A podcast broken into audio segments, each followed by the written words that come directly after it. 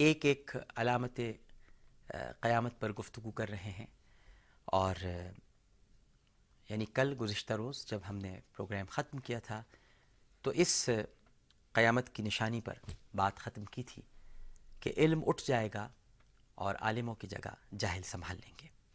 آج آغاز کریں گے اس پیش گوئی سے، اس حدیث سے، اس علامت سے، اس نشانی سے کہ موت عام ہو جائے گی اور عمر میں سے برکت اٹھا لی جائے گی۔ ناظرین کرام، قیامت سے پہلے انسانی جان اتنی ارزاں ہو جائے گی کہ مارنے والے کو یہ علم نہ ہوگا کہ میں نے فلاں شخص کو کیوں قتل کیا اور مرنے والا یہ جان نہ سکے گا کہ اسے کس جرم میں قتل کیا گیا۔ صحیح مسلم میں حضرت ابو حریرہ رضی اللہ تعالی عنہ سے روایت ہے، بیان کرتے ہیں۔ کہ رسول اللہ صلی اللہ علیہ وآلہ وسلم نے اللہ کی قسم کھا کر ارشاد فرمایا کہ اس وقت تک دنیا ختم نہ ہوگی جب تک لوگوں پر ایسا وقت نہ آ جائے کہ قاتل کو یہ علم بھی نہ ہو کہ میں نے کیوں قتل کیا اور مقتول یہ نہ جانے کہ میں کیوں قتل ہوا۔ کسی نے عرض کیا، ایسا کیوں ہوگا؟ ارشاد فرمایا، صلی اللہ علیہ وآلہ وسلم نے فتنوں کی وجہ سے ناظرین کرام، آج جب ہم اپنے حالات پر غور کرتے ہیں تو پتہ چلتا ہے کہ ہم اس فتنہ انگیز عہد میں زندہ ہیں۔ یہی فتنہ انگیز عہد، یہی دور، یہی لمحات، یہی منظر، جس کی جانب نبی کریم صلی اللہ علیہ وآلہ وسلم نے اشارہ فرمایا تھا۔ آج انسانی جانوں کی کوئی قیمت نہیں۔ آپ دیکھ لیجیے، گزشتہ چند برسوں کے دوران خود کش حملوں اور دہشت گردی کے دوسرے واقعات میں ہزاروں افراد اندھی موت کی بھیٹ چڑھ گئے۔ مارنے والوں کو یہ علم نہیں کہ وہ کیوں لوگوں کو مار رہے ہیں۔ اور مرنے والوں کو یہ پتہ نہیں کہ انہیں کس جرم میں قتل کیا جا رہا ہے۔ لوگ چند روپوں کے لیے، بلکہ روپوں تو نہیں کہوں گا، ڈالرز کے لیے ایک دوسرے کے گلے کاٹ رہے ہیں۔ معمولی معمولی باتوں پر ایک دوسرے کو قتل کر رہے ہیں۔ جامع ترمزی میں قیامت کی ایک علامت یہ بھی بتائی گئی ہے کہ لوگ دنیاوی معاملات میں یا معمولات میں ایسے محو ہو جائیں گے کہ انہیں وقت گزرنے کا احساس تک نہیں ہوگا۔ عمر میں سے برکت اٹھ جائے گی۔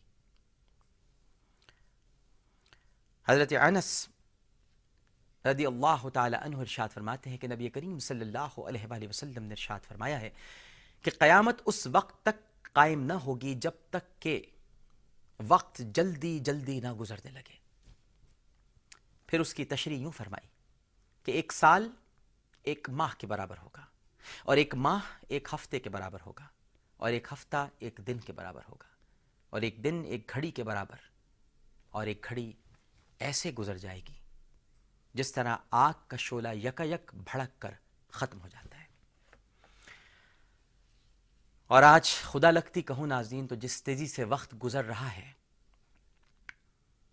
اس نے نبی کریم صلی اللہ علیہ وآلہ وسلم کے اس ارشاد اقدس پر مہر تصدیق ثبت کرتی ہے۔ سال مہینوں، مہینے ہفتوں، ہفتے دنوں، دن گھنٹوں اور گھنٹے لمحوں کی رفتار سے گزر رہے ہیں۔ یہی وہ ایام ہیں کہ جن کی بابت خالق کائنات نے فرمایا ہے کہ غفلت میں ڈالے رکھا تمہیں ایک دوسرے سے آگے نکل جانے کی حوث نے، یہاں تک کہ تم نے قبروں کے دہانے دیکھ لیے۔ بسم اللہ الرحمن الرحیم۔ الحاکم التکاثر حتی زرتم المقابر۔ کلا سوف تعلمون۔ ثم کلا سوف تعلمون۔ ناظرین کرام، قیامت سے قبل اور کون سی ایسی علامتیں ہیں جن کا مشاہدہ آج ہم کر رہے ہیں؟ اس پر ظاہر ہے کہ یہ گفتگو تیس پروگرامز تک اللہ نے چاہا تو جاری رہے گی۔ لیکن ساتھ ساتھ اگر ہم اس ساری گفتگو پر غور کرتے ہوئے اپنی زندگی کے قرینے اور سلیقے کو تھوڑا سا بہتر کرنے کی کوشش کریں، تو شاید ہم اللہ سبحانہ و تعالیٰ کی خوشنودی اور اس کا قرب حاصل کرنے میں کامیاب ہو جائیں۔ غلطیاں تو ہیں، نظر تو آ رہی ہیں، لیکن اب ان غلطیوں کو سدھارنا بھی تو ہے۔ صرف ان کا ذکر کرنا تو نہیں ہے۔ میں بھی غلط ہو سکتا ہوں، آپ بھی غلط ہو سکتے ہیں، بلکہ ہم ہیں، میں تو غلط ہوں۔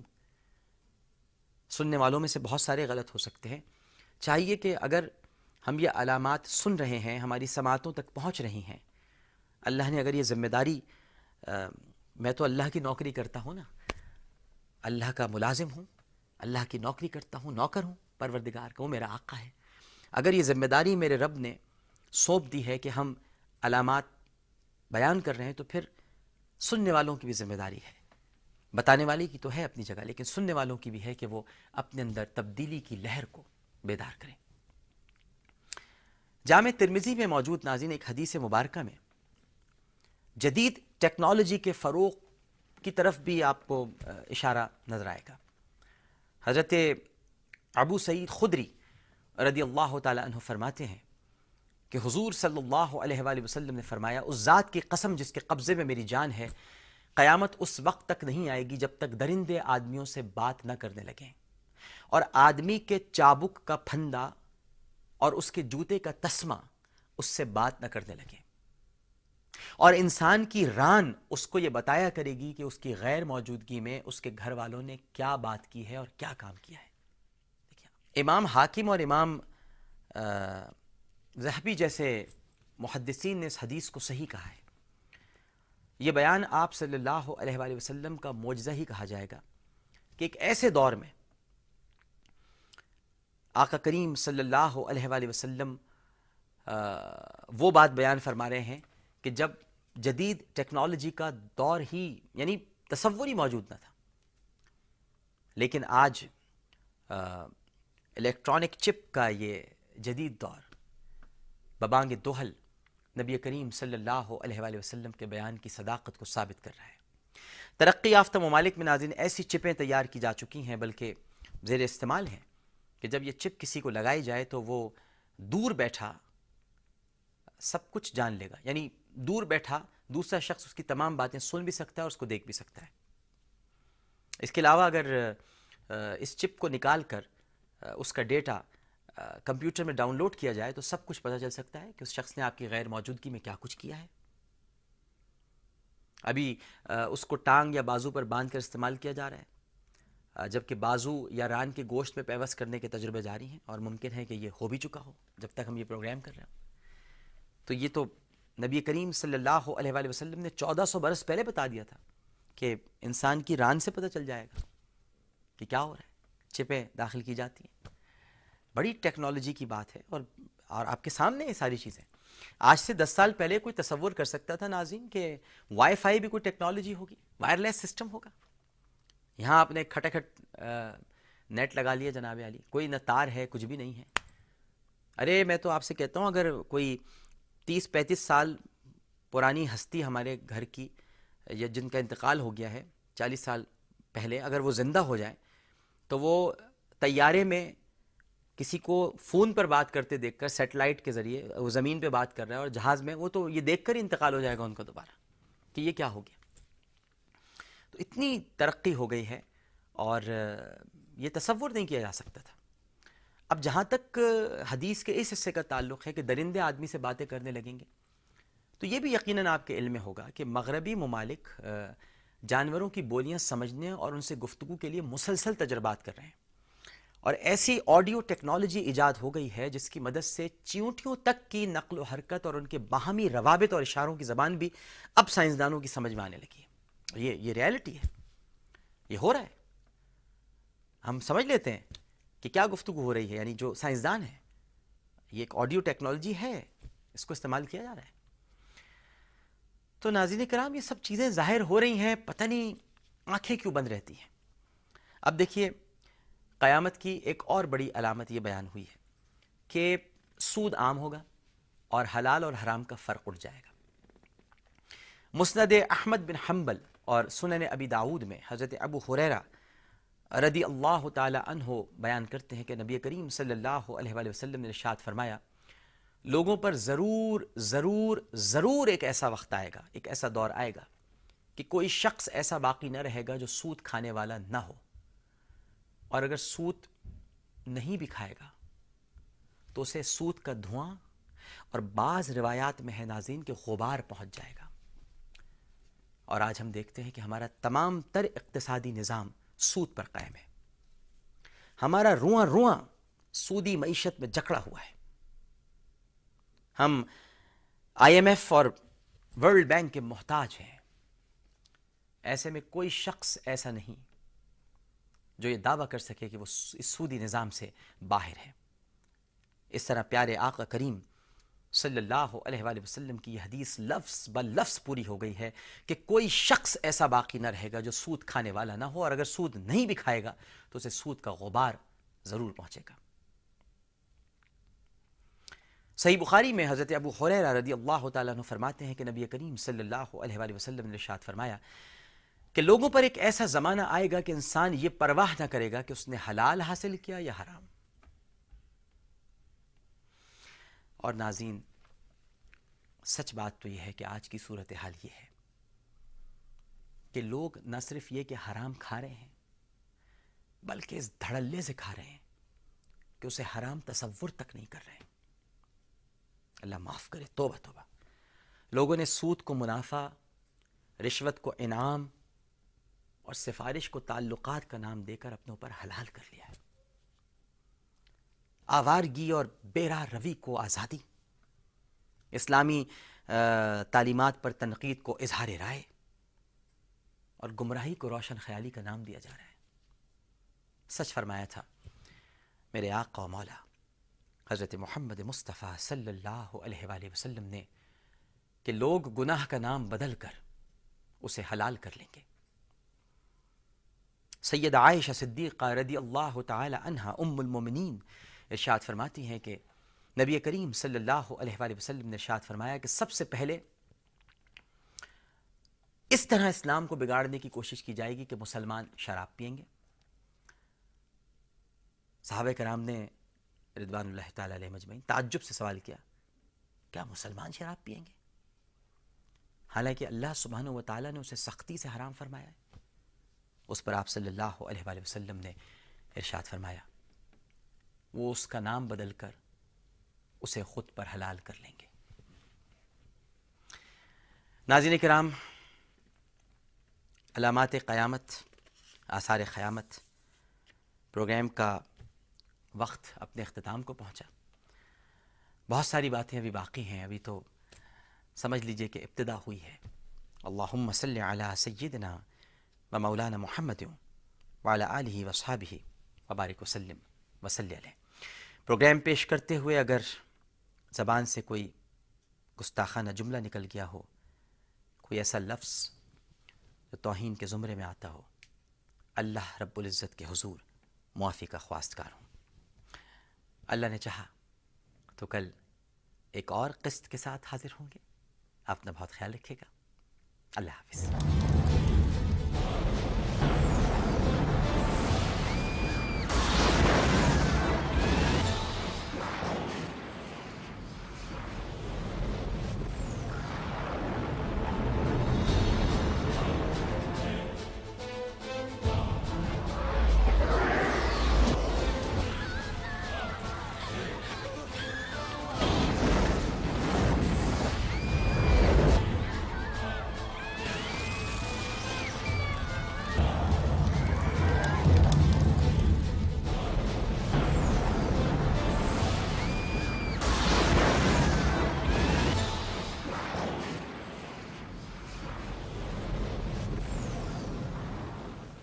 الحمد للہ وحدہ والصلاة والسلام علی من لا نبی بعد. اما بعد. ناظرین کرام، السلام علیکم ورحمۃ اللہ. پروگرام آثار قیامت کے ساتھ عامر لیاقت حسین حاضر خدمت ہے. علامات قیامت کا تذکرہ ہو رہا ہے ناظرین اور بڑی تیزی سے ہم آگے بڑھ رہے ہیں. صحیح مسلم کی ایک حدیث میں آیا ہے کہ نبی کریم صلی اللہ علیہ وآلہ وسلم نے ایک صاحب کو زکوٰۃ وصول کرنے کے لیے بھیجا۔ جب وہ زکوٰۃ وصول کر کے لائے تو عرض کیا، یہ بیت المال کا حصہ ہے اور یہ مجھے ہدیہ دیا گیا ہے۔ یہ سن کر نبی کریم صلی اللہ علیہ وآلہ وسلم نے خطبہ ارشاد فرمایا۔ آپ نے فرمایا، میں تم میں سے بعض لوگوں کو ان کاموں کے لیے مقرر کرتا ہوں جن کا اللہ نے مجھے متولی بنایا ہے۔ تو ان میں سے ایک آ کر کہتا ہے کہ یہ تمہارا ہے یعنی بیت المال کا ہے اور یہ مجھے ہدیہ دیا گیا ہے۔ اگر یہ ایسی ہی حالت رکھتا تو اپنے باپ یا ماں کے گھروں میں کیوں نہ بیٹھ گیا؟ پھر دیکھتا کہ اسے ہدیہ دیا جاتا ہے یا نہیں۔ اس حدیث سے ناظرین یہ معلوم ہوا کہ جو چیز عہدے کی وجہ سے حاصل ہو اور وہ صحیح جگہ پر نہ پہنچائی جائے تو وہ رشوت ہی ہے۔ یا جو چیز عہدے کی وجہ سے حاصل اس طرح سے ہو کہ مثال کے طور پر کوئی کسی بڑے عہدے پر موجود ہے اور کسی کو کام نکلوانا ہے ان سے، تو ان کی پسند کی کوئی چیز لے جا کر انہیں یہ کہا کہ جی تو ہم آپ کے لیے ہدیہ لائے ہیں۔ یہ ہدیہ نہیں ہوتا، یہ رشوت ہوتی ہے۔ جیسے آج کے دور میں لوگ تنخواہ کے علاوہ اوپر کی آمدنی کو کمیشن کہہ کر خود پر حلال قرار دے دیتے ہیں، کمیشن۔ اب حرام چیز کا نام بدل کر اور اس کی دوسری صورت بنا کر حلال سمجھ لینا۔ اس امت سے پہلے لوگوں میں بھی رائش تھا۔ چنانچہ جو صحیح کی ایک روایت میں یہ بھی ہے کہ نبی کریم صلی اللہ علیہ وآلہ وسلم نرشاد فرمایا کہ یہودیوں پر اللہ کی لانت ہو، کہ اللہ نے جب چربی کا استعمال ان پر حرام کر دیا تھا، تو اسے اچھی صورت میں یعنی تیل بنا کر بیچا اور اس کی قیمت کھا گئے۔ مشکات شریف میں سرکار العالمین صلی اللہ علیہ وآلہ وسلم کا فرمان ہے کہ جنت میں وہ گوشت داخل نہ ہوگا جو حرام سے بڑا ہو۔ اللہ اکبر۔ جو گوشت حرام سے بڑا ہو، دوزخ اس کی زیادہ مستحق ہے، جنت نہیں۔ اب نبی کریم صلی اللہ علیہ وآلہ وسلم کے واضح ارشادات کے باوجود بھی ہم مسلمانوں کا یہ حال ہے کہ حرام لینے میں ذرا بھی نہیں شرماتے۔ حالانکہ آ، حضرت صلی اللہ علیہ وآلہ وسلم نے تو یہاں تک فرمایا ہے کہ جو شے تمہیں شک میں ڈال دے، اسے چھوڑ دو۔ تا وقت یہ کہ تمہیں یقین ہو کہ یہ شک غلط ہے۔ اگر آپ کو یقین ہے کہ یہ شک نہیں ہے تو آپ اس اس کو کریں، لیکن اگر وہاں شک آ رہا ہے تو چھوڑ دیجیے۔ کیا ضرورت ہے اسے اختیار کرنے کی؟ مسند احمد کی روایت میں اس کی مزید جو وضاحت ہے وہ اس طرح سے آئی ہے۔ کہ بھلائی وہ ہے جس سے نفس مطمئن ہو اور دل میں کھٹ کا نہ رہے۔ دیکھیے کیا پیاری بات ہے۔ نفس مطمئن ہو اور دل میں کھٹ کا نہ رہے، وہ ہے بھلائی۔ اور گناہ وہ ہے جو دل میں کھٹکتا رہے اور اس کے کرنے سے سینے میں گھٹن محسوس ہو یعنی اس کے حلال ہونے کی دل گواہی نہ دے۔ لیکن آج کے زمانے میں حلال اور حرام کی تفریق اس طرح مٹ گئی ہے ناظرین، کہ گناہ کرتے ہوئے نہ ہماری روح کانپتی ہے اور نہ ہمارا ضمیر ہمیں ملامت کرتا ہے۔ پھر ایک نشانی یہ بھی ہے قیامت کی کہ بلند مکانات پر فخر کیا جائے گا اور معاشرے کا نالائق ترین طبقہ حکمرانی کرے گا۔ صحیح بخاری اور صحیح مسلم میں حضرت عمر فاروق اعظم رضی اللہ تعالی عنہ حضرت ابو خریرہ رضی اللہ تعالی عنہ سے روایت ہے کہ نبی کریم صلی اللہ علیہ وآلہ وسلم کی خدمت میں ایک صاحب نے آ کر دریافت کیا کہ قیامت کب آئے گی؟ آپ صلی اللہ علیہ وآلہ وسلم نے ارشاد فرمایا کہ میں اور تم اس معاملے میں برابر ہیں۔ یعنی قیامت کا جیسے تمہیں پتہ نہیں، مجھے بھی علم نہیں۔ ان صاحب نے عرض کیا اس کی نشانیاں ہی بتا دیجیے آقا کریم صلی اللہ علیہ وآلہ وسلم۔ آپ نے ارشاد فرمایا صلی اللہ علیہ وآلہ وسلم۔ قیامت کی بعض نشانیاں یہ ہیں کہ عورتیں ایسی لڑکیاں جننے لگیں جو اپنی ماؤں پر حکم چلائیں گی۔ اور تم دیکھو گے کہ ننگے پیر اور ننگے بدن والے تنگ دست اور بکریاں چرانے والے مکانات کی بلندی پر فخر کریں گے۔ حضرت ابو خریرہ رضی اللہ تعالی عنہ کی روایت میں یہ بھی ہے کہ آپ صلی اللہ علیہ وآلہ وسلم نے فرمایا کہ جب تم ننگے بدن والوں کو اور گونگو بہروں کو زمین کا بادشاہ دیکھو، تو اس وقت قیامت قریب ہوگی۔ جامع ترمزی میں سید العالمین صلی اللہ علیہ وآلہ وسلم کا ارشاد کرامی ہے کہ اس وقت تک قیامت قائم نہ ہوگی جب تک دنیا کا سب سے زیادہ حصہ ایسے شخص کو نہ مل جائے جو خود بھی رزیل ہوگا اور اس کا باپ بھی رزیل ہوگا۔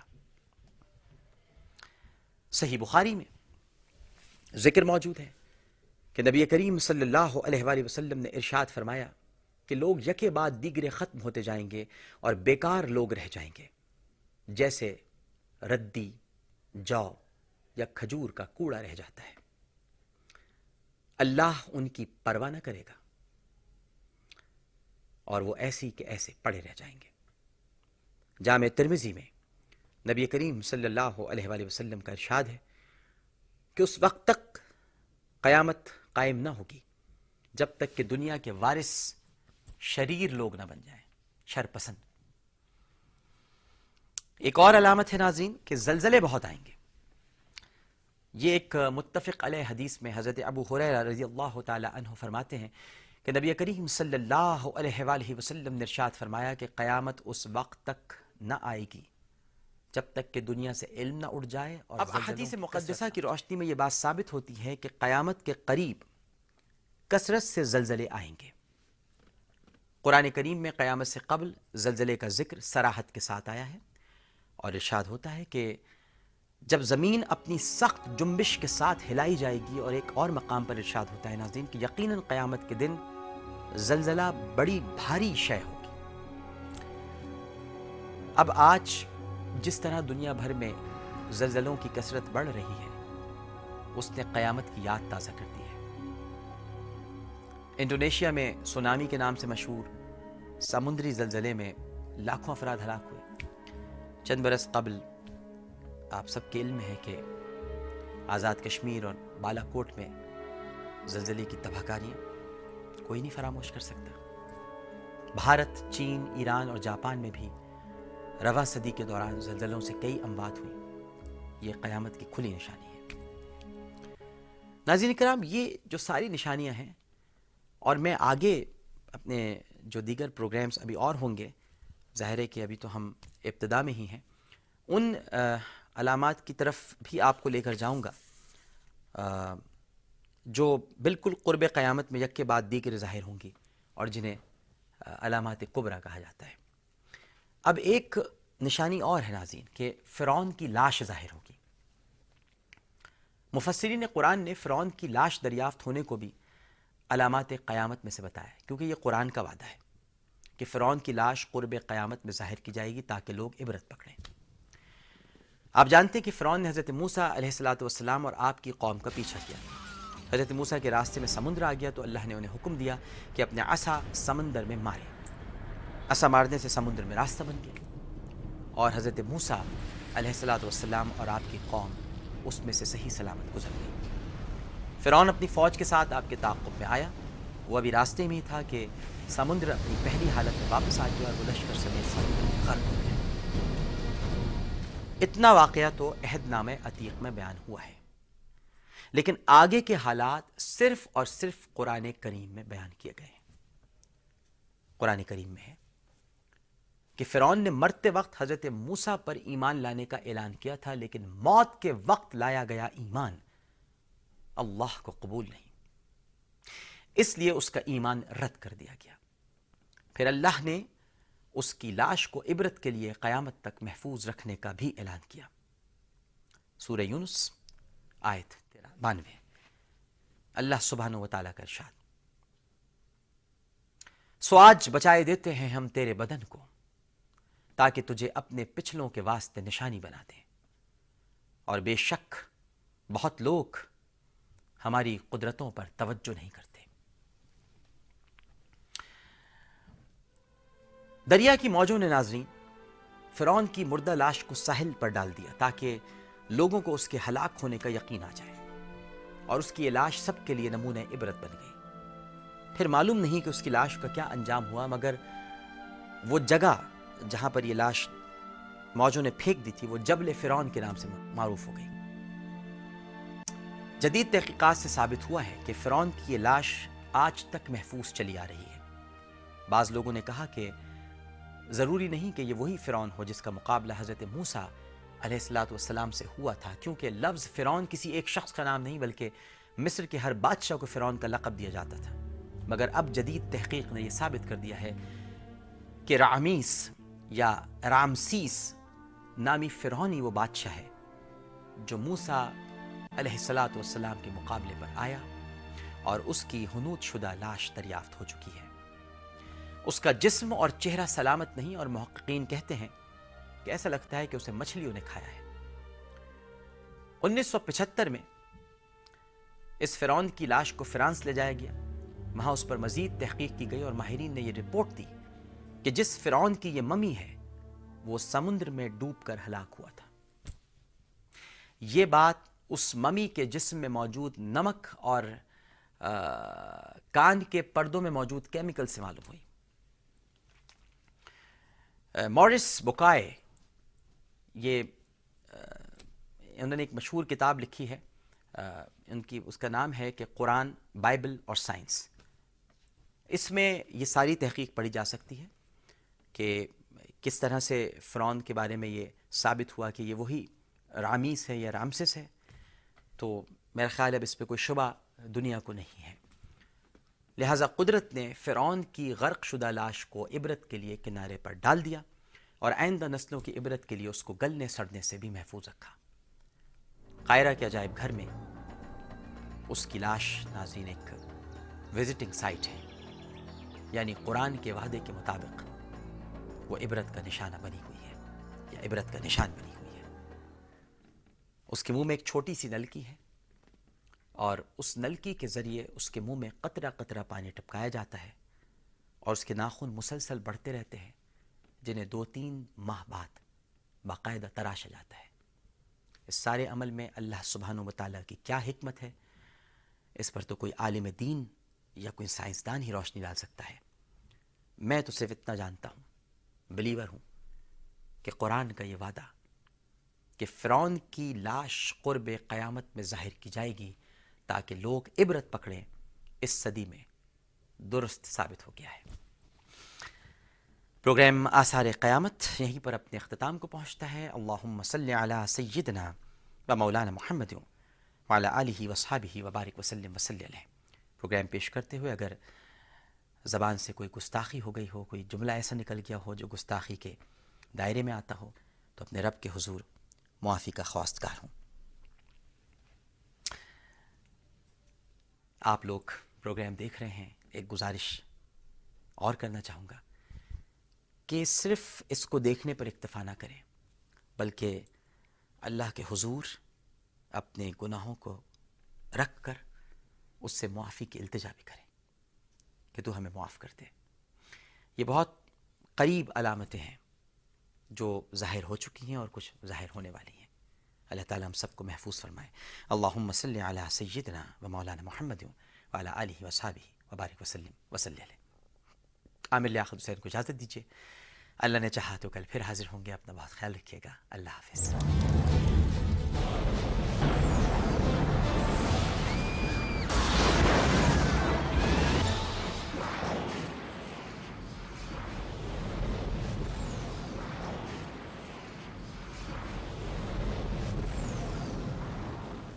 الحمد للہ وحدہ وسلاۃ وسلام علی ملا نبی بعد اما بعد ناظرین کرام السلام علیکم ورحمۃ اللہ پروگرام آثار قیامت کے ساتھ عامر لیاقت حسین حاضر خدمت ہے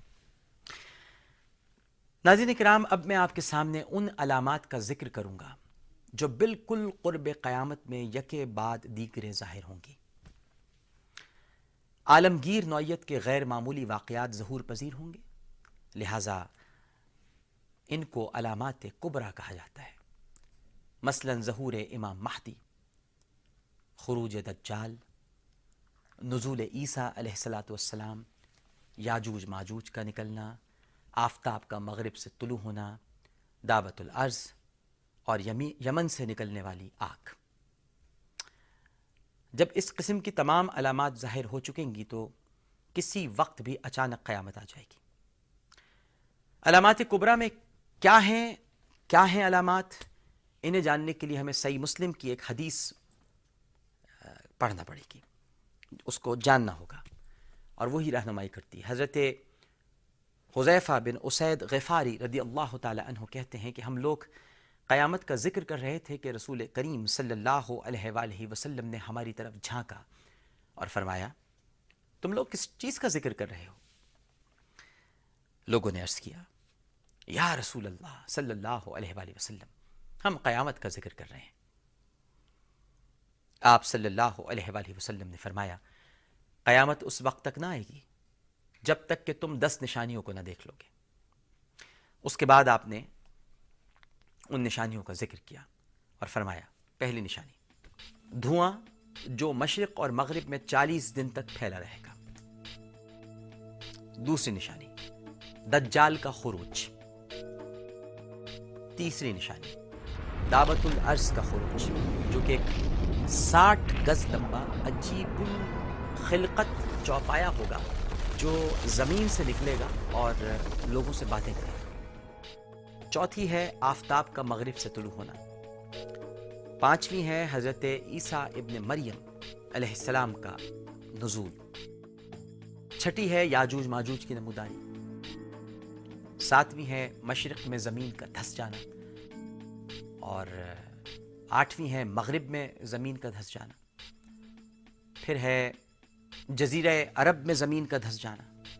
اور آخری ہے وہ آگ جو عدن کے اس کنارے سے نکلے گی اور لوگوں کو گھیر کر محشر کی طرف لے جائے گی۔ ایک اور روایت میں جو دسویں نشانی بیان کی گئی ہے وہ یہ ہے کہ ایک ہوا ہے، جو اتنی تیز ہوگی کہ لوگوں کو دریا میں پھینک دے گی۔ ان دس علامات کے علاوہ محدثین نے ایک اور علامت کو علامات قبرہ میں شمار کیا ہے اور اسے قیامت سے قبل کی ایک اہم نشانی قرار دیا ہے۔ یہ علامت ہے حضرت امام محمد مہدی کا ظہور۔ حضور صلی اللہ علیہ وآلہ وسلم نے فرمایا کہ اگر دنیا کے فنا ہونے میں صرف ایک ہی دن باقی رہ جائے گا تو اللہ سبحانہ و تعالی اس دن کو دراز کر دے گا۔ یہاں تک کہ اللہ سبحانہ و تعالی میرے خاندان میں سے ایک شخص کو بھیجے گا جس کا نام میرے نام پر ہوگا اور جس کے باپ کا نام میرے باپ کے نام پر ہوگا۔ وہ زمین کو عدل اور انصاف سے معمور کر دے گا، جس طرح وہ اس وقت سے پہلے ظلم و ستم سے معمور تھی۔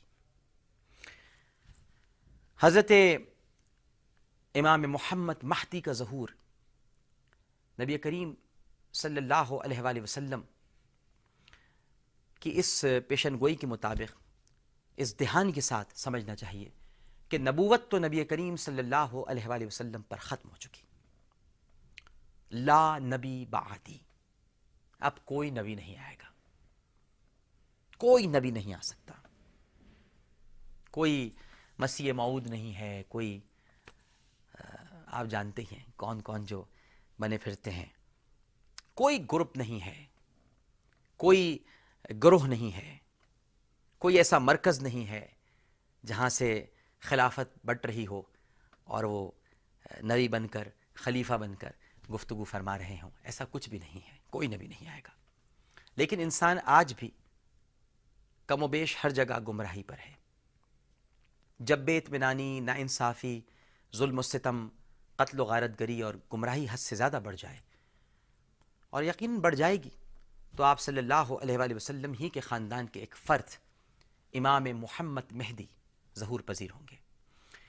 امام مہدی کا ظہور قیامت سے قبل نمودار ہونے والی جتنی علامتیں ہیں ناظرین، ان میں نہایت اہم ہے سنن ابی داود میں حضرت عبداللہ ابن مسعود رضی اللہ تعالی عنہ سے روایت ہے کہ نبی کریم صلی اللہ علیہ وآلہ وسلم نے ارشاد فرمایا کہ قیامت اس وقت تک برپا نہ ہوگی جب تک کہ عرب پر ایک شخص کی حکومت قائم نہ ہو جائے۔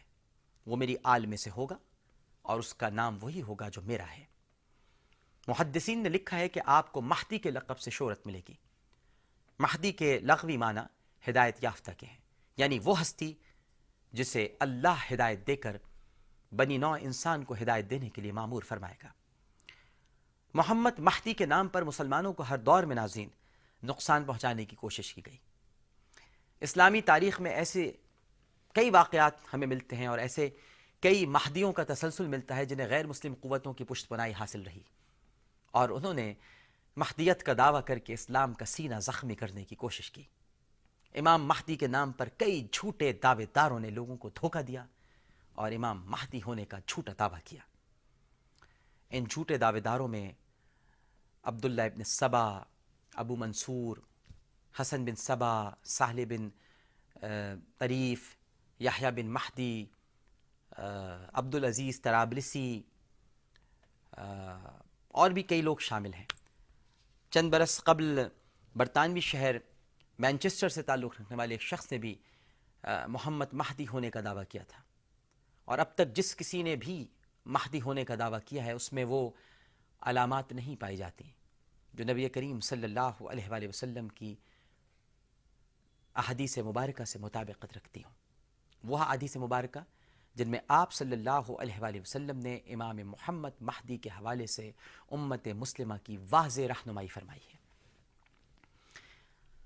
ان علامات سے واقف ہونا میرا خیال ہے کہ ہر مسلمان کے لیے نہایت ضروری ہے تاکہ سادہ لوہ مسلمان اس حوالے سے کسی کنفیوژن یا گمراہی میں مہدی صادق وہی ہوگا جس کی تصدیق احادیث نبوی صلی اللہ علیہ وآلہ وسلم کی روشنی میں بآسانی ہو سکے گی۔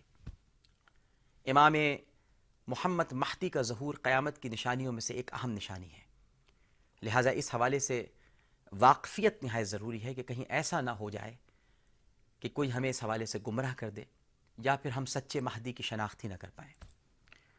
اب محمد مہدی کا نام و نصب کیا بیان ہوا ہے؟ دیکھیے، آپ کا نام ہے محمد یا احمد، والد بزرگوار کا نام ہے عبداللہ، والد ماجدہ کا نام ہے آمنہ، کنیت ابو القاسم۔ سلسلہ نصب سادات سے ہوگا۔ ولادت کا مقام مدینہ طیبہ ہوگا۔ اور آپ ہجرت کر کے بیت المقدس تشریف لے جائیں گے۔ کنز العمال میں لکھا ہے کہ امام محمد مہدی حضور صلی اللہ علیہ وآلہ وسلم کے اہل بیت میں سے ہوں گے۔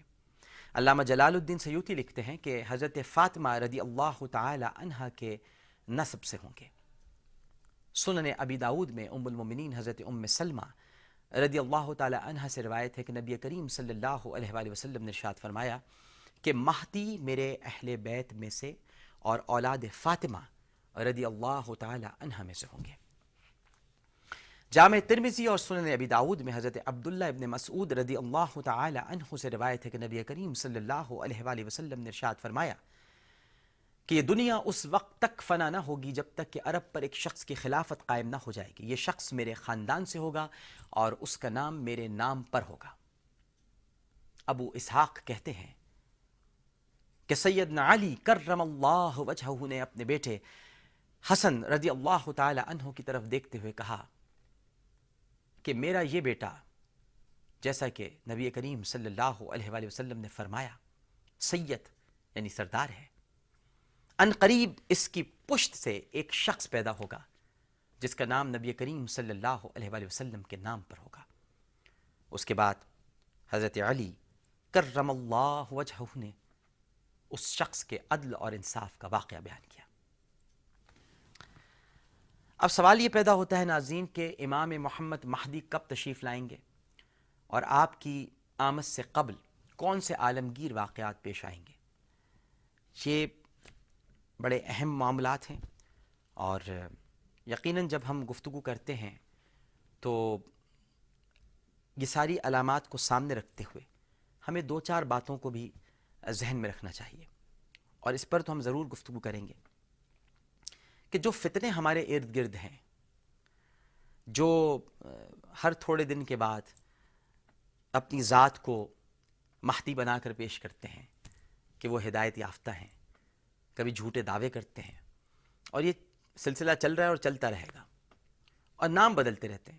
مسیح معود بھی ہو جاتے ہیں، مہدی بھی ہو جاتے ہیں، جھوٹے نبی بھی بن جاتے ہیں کہتے ہیں کہ کتابیں بھی ہم پر نازل ہوئی ہیں اور فلاں جگہ پر، فلاں مقام پر یا فلاں طریقے سے ہمارا ذکر ہے، قرآن میں ذکر موجود ہے، ایسی بہت ساری باتیں، یہ شعبے باز بہت آئیں گے دنیا میں۔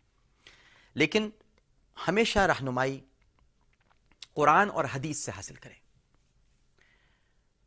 گمراہی کے اندھیروں میں پڑھنے کے بجائے جو قرآن اور سنت ہے، جہاں پہ روشنی موجود ہے، جہاں سے روشنی ملتی ہے وہاں سے روشنی حاصل کرنے کی کوشش کریں۔ خود ہی سوچئے کہ جنہیں یہود و نصارہ پال رہے ہوں، اب کم از کم مہدی ہونے کے لیے یا ہدایت یافتہ انسان ہونے کے لیے اتنا تو ضروری ہونا چاہیے نا کہ آپ کو یہود و نصارہ نہ پال رہے ہوں۔ ٹھیک ہے نا؟ آپ ان کے ہاں ان کے ملک میں بیٹھے ہوئے نہ پل رہے ہوں، یا انہوں نے آپ کو ایک منصوبے کے تحت کبھی پاکستان نہ بھیجا ہو۔ یا آپ سمجھ رہے ہوں گے اشارہ۔ تو جب آپ کو معلوم ہے کہ یہ ایسے لوگ ہیں، ان کے تعلقات یہودیوں سے ہیں، مسلمانوں کے دشمنوں سے تعلقات ہیں، ان کے پیرول پہ پلتے ہیں، ان کے تلوے چاٹتے ہیں، ان کا دیا کھاتے ہیں، انہیں کیسے ہم مہدی مان لیں؟ یہ تو جھوٹے نبی ہیں۔ اور جھوٹے نبیوں کی تو تکذیب کرنی چاہیے، بار بار اس کا ذکر کرنا چاہیے، تاکہ ان کی حوصلہ شکنی ہو اور یہ معاشرے میں اپنی جہالت کی آندھی سے ان ایمان کے مضبوط مکانوں کو اڑا کر پھینکنے کی کوشش نہ کریں، جن کی بنیاد ہی ختم نبوت ہے۔ تو اس پر ہمیں بڑے غور کرنا چاہیے اور ایسے جھوٹے نبیوں سے ہمیں ہوشیار رہنا چاہیے اور مہدیوں سے بھی۔ پروگرام یہیں پر اپنے اختتام کو پہنچتا ہے۔ اللہم صلی علی سیدنا و مولانا محمد و علی آلہ و وبارک وسلم وسلی علیہ انشاءاللہ، اللہ نے چاہا تو کل امام مہدی کا حلیہ مبارک اس پر گفتگو کریں گے. علامات قیامت میں ایک بہت اہم علامت ہے اور یقیناً آپ سب لوگ اس پروگرام سے محسوس ہو رہے ہوں گے. میری بھی معلومات میں اضافہ ہو رہا ہے. جب جیسے جیسے میں کرتا ہوں تو کچھ چیزیں تازہ بھی ہو جاتی ہیں، کچھ اضافہ بھی ہوتا ہے۔ اللہ نے چاہا تو کل پھر حاضر ہوں گے، عامر لیاقت حسین کو اجازت دیجیے اپنا بہت خیال رکھیے گا۔ اللہ حافظ۔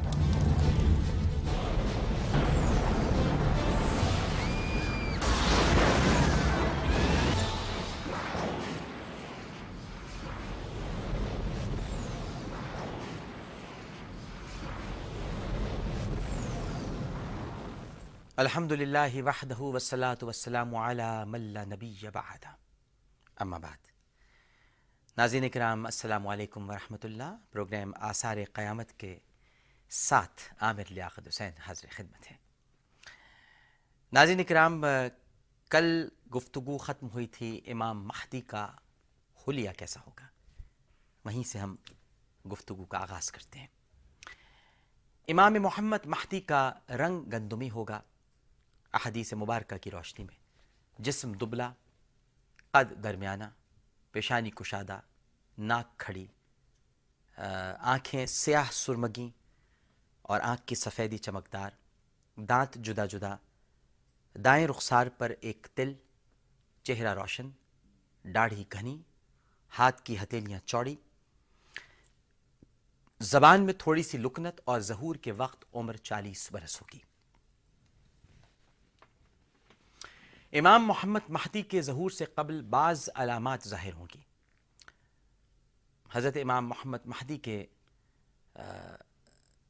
ظہور سے پہلے جو سب سے بڑی علامت ظاہر ہوگی ان میں جو ثبوت موجود ہیں احادیث میں، اور جو ان میں سب سے بڑی علامت جو میں کہہ رہا ہوں، نمایاں علامت ہے، وہ یہ کہ ان کا ظہور اس وقت ہوگا جب افراتفری کا زمانہ ہوگا۔ یعنی تنازعات اور جنگیں بڑھ جائیں گی۔ بڑے پیمانے پر ہلاکت خیزی اور قتل و غارت گری میں اضافہ ہو جائے گا۔ خوف و حراس کا عالم ہوگا۔ بڑے پیمانے پر آفات برپا ہوں گی۔ لوگوں کو ظلم و جبر سے کہیں پناہ نہیں ملے گی۔ بڑے بڑے فتنے جنم لیں گے۔ ایک فتنہ ختم نہیں ہوگا کہ دوسرا سر ابھار لے گا، اس کی جگہ لے لے گا۔ اور وہ پہلے فتنے سے بھی بہت بڑا فتنہ ہوگا۔ لوگ اتنے پریشان ہوں گے کہ موت کی دعائیں مانگیں گے اور بس دن و رات موت کی التجا کریں گے۔ یہی وہ وقت ہوگا ناظرین جب امام محمد مہدی ظاہر ہوں گے۔ مسند امام احمد بن حنبل علیہ رحمہ میں حضرت ابو سعید خدری رضی اللہ تعالی عنہ سے روایت ہے کہ نبی کریم صلی اللہ علیہ وآلہ وسلم نے شاد فرمایا کہ انہیں یعنی امام محمد مہدی کو اس وقت بھیجا جائے گا جب لوگوں میں فتنے اور تنازعات حد سے بڑھ جائیں گے اور بڑے پیمانے پر زلزلے آئیں گے۔ محدثین نے یہ بھی لکھا ہے کہ محمد مہدی کی آمد سے پہلے مشرقی سمت سے دمدار ستارہ ظاہر ہوگا۔ رمضان المبارک میں ایک ایسی آواز سنائی دے گی جس کی دہشت سے سوئے ہوئے لوگ اٹھ بیٹھیں گے اور جاگے ہوئے لوگ ڈر جائیں گے۔ امام محمد مہدی کے ظہور سے قبل حرج الکندی اقبا اور اشعب نامی لوگوں کا ظہور ہوگا۔ دمشق کے مشرق میں زمین ایک سالم وادی کو نگل جائے گی۔ مشرق سے سیاہ پرچم ہاتھ میں تھامے ہوئے ایک علمبردار لشکر نمودار ہوگا۔ اور ظہور امام محمد مہدی سے قبل دو نشانیاں خاص طور سے بعض محدثین نے بیان فرمائی ہیں۔ کہ رمضان کی پہلی تاریخ کو چاند گرہن ہوگا اور پندرہ تاریخ کو سورج گرہن ہوگا۔ اگرچہ آپ یہ دیکھیں، یہ دونوں جو گرہن ہیں علم ریاضی اور علم فلکیات کے مسلمہ قواعد کے خلاف ہیں۔ مگر یہ دونوں گرہن امام محمد مہدی کے ظہور کی علامات میں سے بتائے گئے ہیں۔ امام محمد مہدی کے ظہور سے قبل چار بڑے واقعات پیش آئیں گے، جن کی تفصیل کچھ اس طرح سے ناظرین کہ منا میں خانہ جنگی، یہ پہلا واقعہ ہے۔ حضرت امام محمد مہدی کے ظہور سے جو پہلے مختلف قبائل ہیں، ان میں خانہ جنگی پھوٹ پڑے گی۔ اور اس برس حج کے موقع پر جو حاجی ہیں، ان کو لوٹا جائے گا، جو دیوف الرحمن ہیں۔ اور زمین میں فتن و فساد اتنا بڑھے گا کہ اس میں کئی لوگ اپنی جانوں سے ہاتھ تو بیٹھیں گے۔ ایسے میں امام محمد مہدی کے پیروکار آپ کی قیادت میں نمودار ہوں گے اور حجر اسود اور مقام ابراہیم کے درمیان امام محمد مہدی سے اپنی بیعت کے لیے اصرار کریں گے۔ آیتا ہے روایات میں کہ روز قیامت اس وقت تک برپا نہیں ہوگی جب تک کہ دریائے فرات سونے کا پہاڑ نہ اگل دے۔ سونے کے اس پہاڑ کے حصول کے لیے لوگ ایک دوسرے کی گردنیں مارنے لگیں گے۔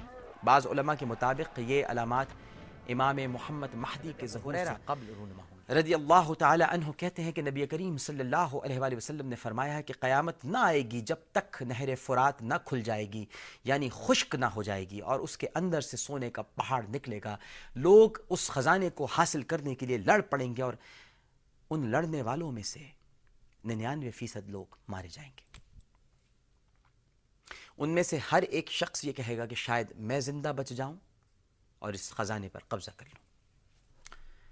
ایک اور روایت اس حوالے سے کچھ اس طرح ہے کہ جس وقت دریائے فرات سونے کا پہاڑ اگل دے گا، تو جو لوگ اس وقت موجود ہوں گے، ان کے حصے میں ایک ڈھیلا تک نہیں آئے گا یعنی کسی کو بھی اس سونے کے ڈھیر میں سے کچھ نہیں مل پائے گا۔ دور جدید کے جو محققین ہیں ناظرین، انہیں، ان سے جب یہ پوچھا گیا اور جب انہوں نے تحقیق کی، تو انہوں نے اسے زر سیال یعنی خام تیل سے تشبیح دی ہے۔ اور عراق، آپ جانتے ہیں کہ اس دولت سے مالا مال ہے۔ اور اسی باعث عالمی قوتیں عراق کے تیل کے کنوؤں کو اپنے تصرف میں لینے کے لیے سرگرم ہیں اور اس کے حصول کے لیے سرزمین عراق پر جنگ مسلط کر رکھی ہے۔ یہی تو سونے کا پہاڑ ہے۔ اب ایک اور علامت ہے، جو تیسری جس کو کہتے ہیں ہم، وہ یہ ہے کہ سفیانی نامی فتنہ ظاہر ہوگا۔ حضرت امام محمد مہدی کے ظہور سے پہلے سفیانی نامی ایک شخص ملک جو شام ہے یعنی سیریا، اس کی پاتالوں سے نمودار ہوگا۔ حضرت ابو حریرہ رضی اللہ تعالی عنہ روایت کرتے ہیں کہ نبی کریم صلی اللہ علیہ وآلہ وسلم نے شاد فرمایا، ایک شخص دمشق کی پاتالوں سے ظاہر ہوگا، اس کا نام سفیانی ہوگا۔ اس کے ماننے والوں کی اکثریت کا تعلق قبیلہ بنی کلب سے ہوگا۔ اور ایک روایت کے بقول جو کہ امام عروہ بن محمد سے منصوب ہے کہ سفیانی نامی شخص نہایت ظالم اور جابر ہوگا، جس کے عہد میں بدعنوانی اور بدکاریاں عروج پر پہنچ جائیں گی۔ یہ شخص امام محمد مہدی کے ظہور سے قبل نمودار ہوگا۔ اور یہ اتنا شقی القلب ہوگا کہ معصوم بچوں کو قتل کرے گا اور عفت ماب عورتوں کی عزتیں پامال ہوں گی۔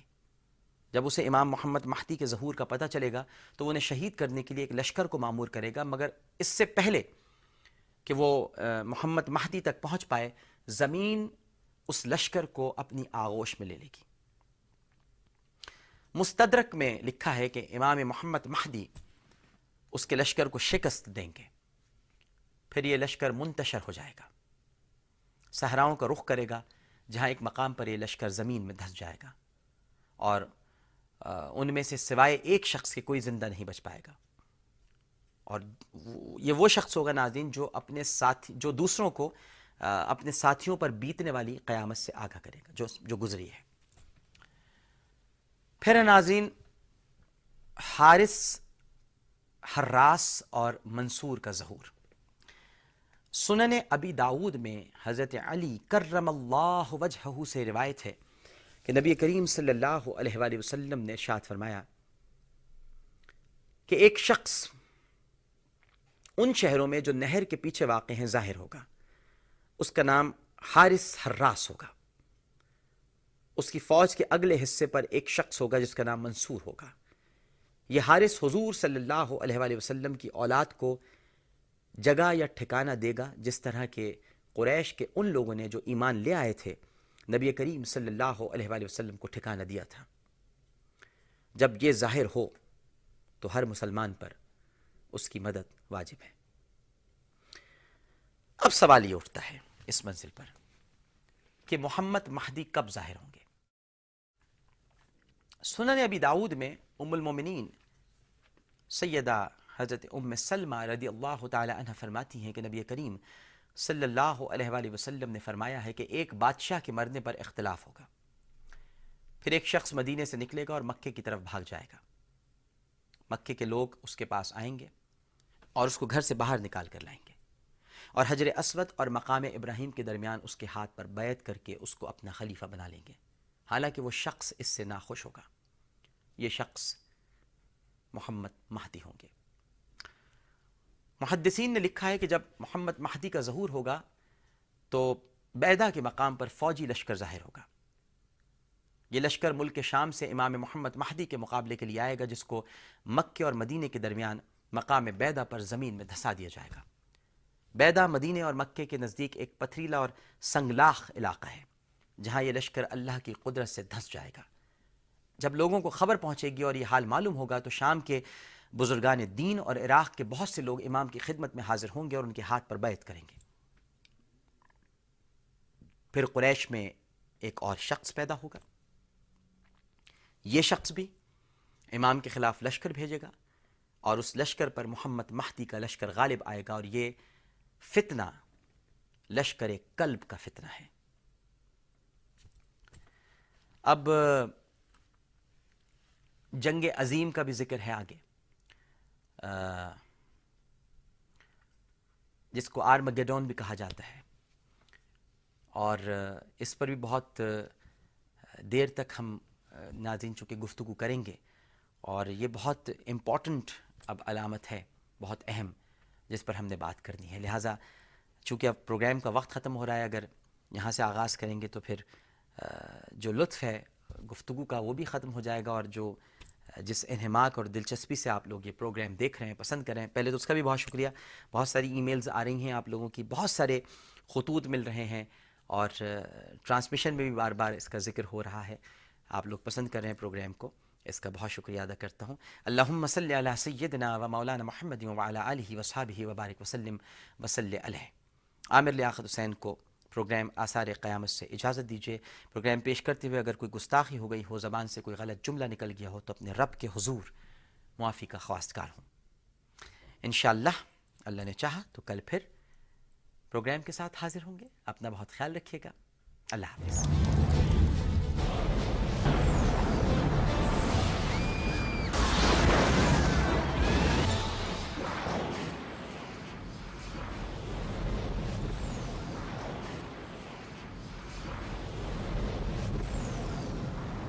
الحمد للہ وحدہ والصلاة والسلام علی من نبی بعد اما بعد.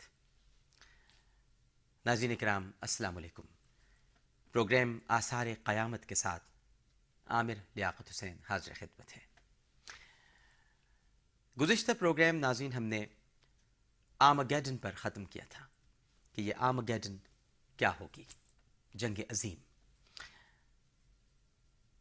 گفتگو کے سلسلے کو آگے بڑھاتے ہیں۔ حضرت امام محمد مہدی لشکر قلب کے فتنے سے نمٹنے کے بعد مسلمانوں کی خلافت قائم کریں گے۔ آپ اپنے لشکر کے ساتھ مکے سے مدینہ منورہ جائیں گے اور حضور صلی اللہ علیہ وآلہ وسلم کے روضہ اقدس پر حاضری دیں گے۔ پھر وہاں سے ملک شام میں دمشق تک پہنچیں گے اور جب وہاں پر پہنچیں گے کہ نصارہ اسی نشانوں کے ساتھ، کہ ہر نشان کے نیچے بارہ ہزار فوج ہوگی، مسلمانوں سے مقابلہ کریں گے۔ پھر گھمسان کی لڑائی ہوگی اور اس لڑائی کو ام المعارک یعنی جنگوں کی ماں کہا جائے گا۔ اس جنگ میں کم از کم نصف انسانی آبادی ملیا میٹ ہو جائے گی۔ اور یہ فیصلہ کن مار کا فلسطین کے قریب ایک جگہ ہے جسے ہر مجدون کہتے ہیں، ہر مجدون، یہ وادی ہے، اس کے قریب ہوگا۔ اب اس کو ہر مجدون کو اہل مغرب آم گیڈن کہتے ہیں۔ اس جنگ کے دوران مسلمان تین گروہوں میں تقسیم ہو جائیں گے۔ ایک گروہ وہ ہوگا جو مقابلے سے بھاگ جائے گا، اور ان کی توبہ اللہ سبحانہ و تعالیٰ قبول نہ فرمائے گا، یہ بغیر ایمان کے مریں گے۔ اور دوسرا گروہ وہ ہوگا جو شہادت کے مرتبے پر فائز ہوگا۔ ان کا مرتبہ افضل الشہدہ میں ہوگا۔ اور تیسرا گروہ وہ ہوگا جو بالآخر فتح پائے گا اور غازی کہلائے گا۔ یہ لڑائی ناظرین ہر صبح سے شام تک چار روز جاری رہے گی۔ چوتھے روز مسلمان نصارہ پر فتح پائیں گے۔ کفار اس قدر مارے جائیں گے کہ لاشوں کے ڈھیر لگ جائیں گے۔ یہاں تک کہ اگر ان لاشوں پر پرندہ اڑے گا تو ایک سرے سے دوسرے سرے تک نہیں جا سکے گا۔ دیکھیں، ایسا ہوگا۔ باقی ماندہ نصارہ شکست کھا کر بھاگ جائیں گے۔ پھر حضرت امام محمد مہدی مال غنیمت مسلمانوں میں تقسیم فرمائیں گے اور ایک اجتماعی لشکر ترتیب دے کر قسطنطنیہ کا رخ کریں گے تاکہ ان نصارہ کو شکست دے سکیں جنہوں نے مسلمانوں کو قسطنطنیہ سے نکال دیا ہوگا۔ مسلمانوں کے ہاتھوں قسطنطنیہ کی فتح اور دیگر معاملات اگلے پروگرامز میں ہم بتائیں گے۔ لیکن ابتدا اگر کر دیں تو پھر آگے آپ کو سمجھنے میں اور آسانی ہوگی۔ ابتدا کچھ یوں ہے ناظرین کہ قسطنطنیہ کی فتح کے بعد مسلمان مال غنیمت تقسیم کرنے میں مشغول ہوں گے۔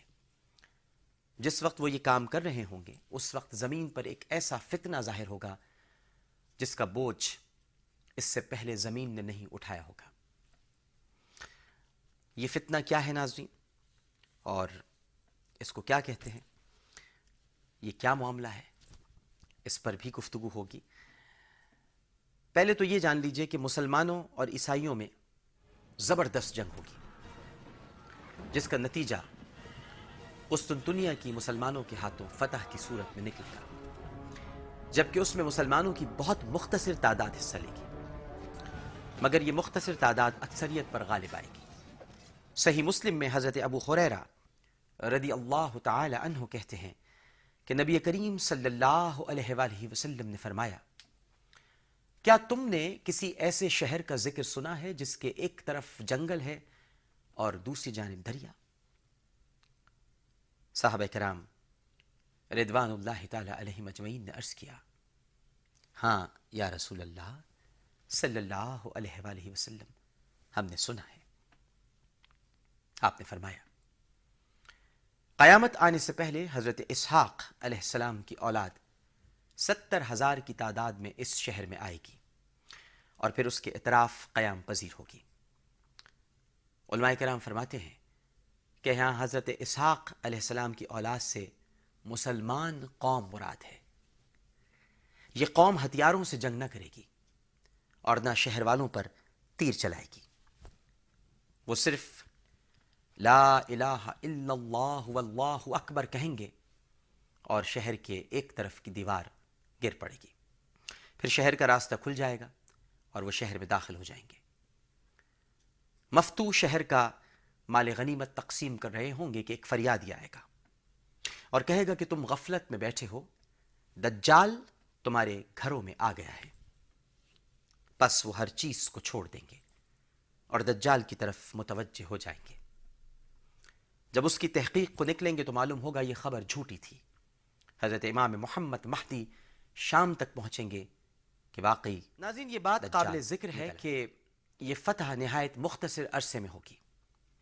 سنن ابی داود میں حضرت عبداللہ رضی اللہ تعالی عنہ بیان کرتے ہیں کہ نبی کریم صلی اللہ علیہ وآلہ وسلم نے ارشاد فرمایا کہ جنگ عظیم اور فتح قسطنطنیہ کے درمیان چھ برس کا فاصلہ ہوگا اور ساتویں برس میں دجال نمودار ہوگا۔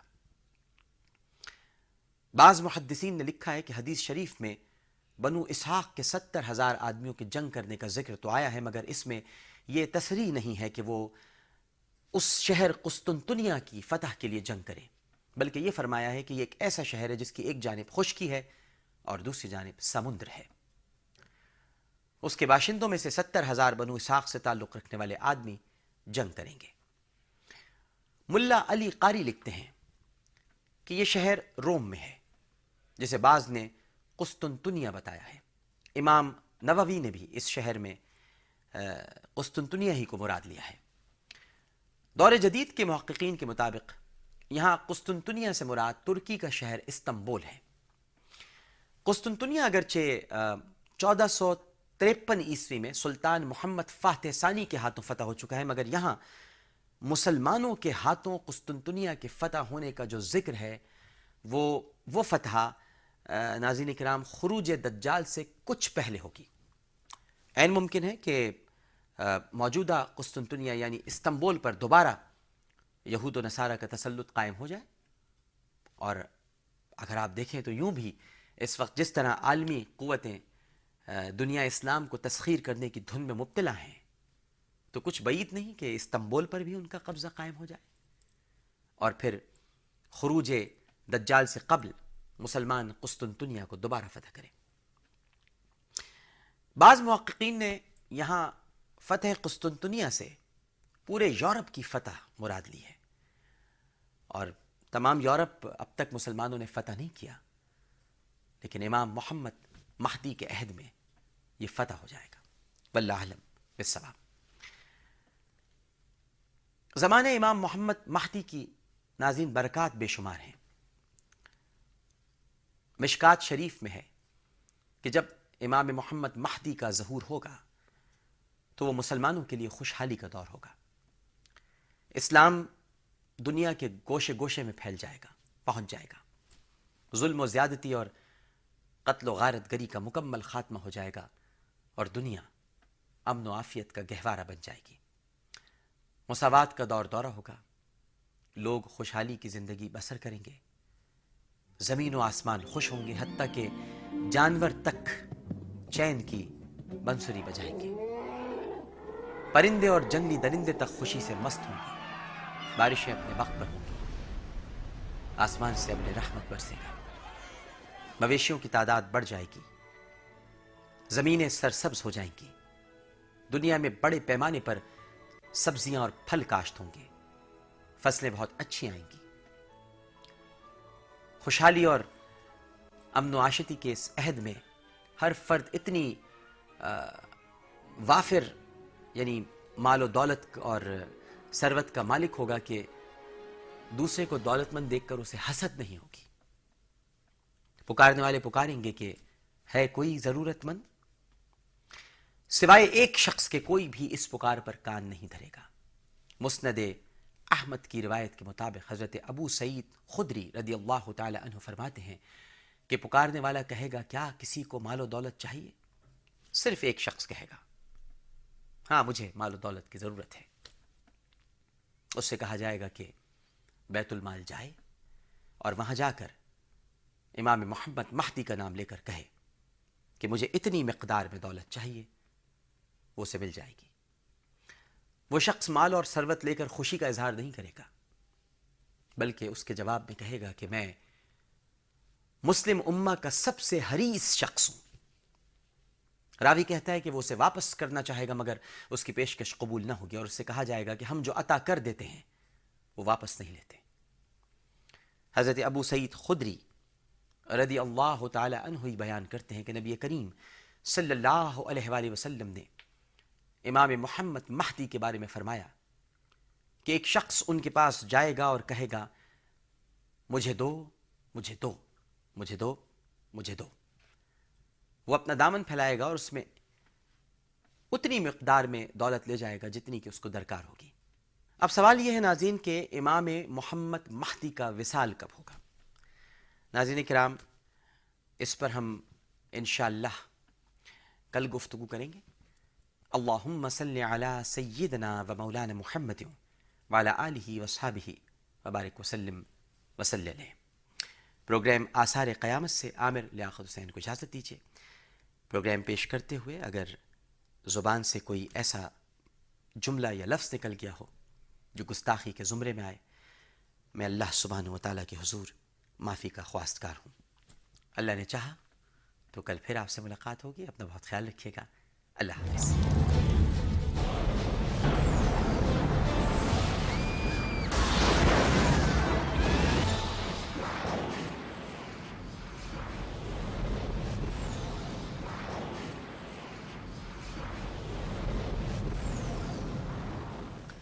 الحمد للہ وحدہ والصلاة والسلام علی من نبی بعد اما بعد.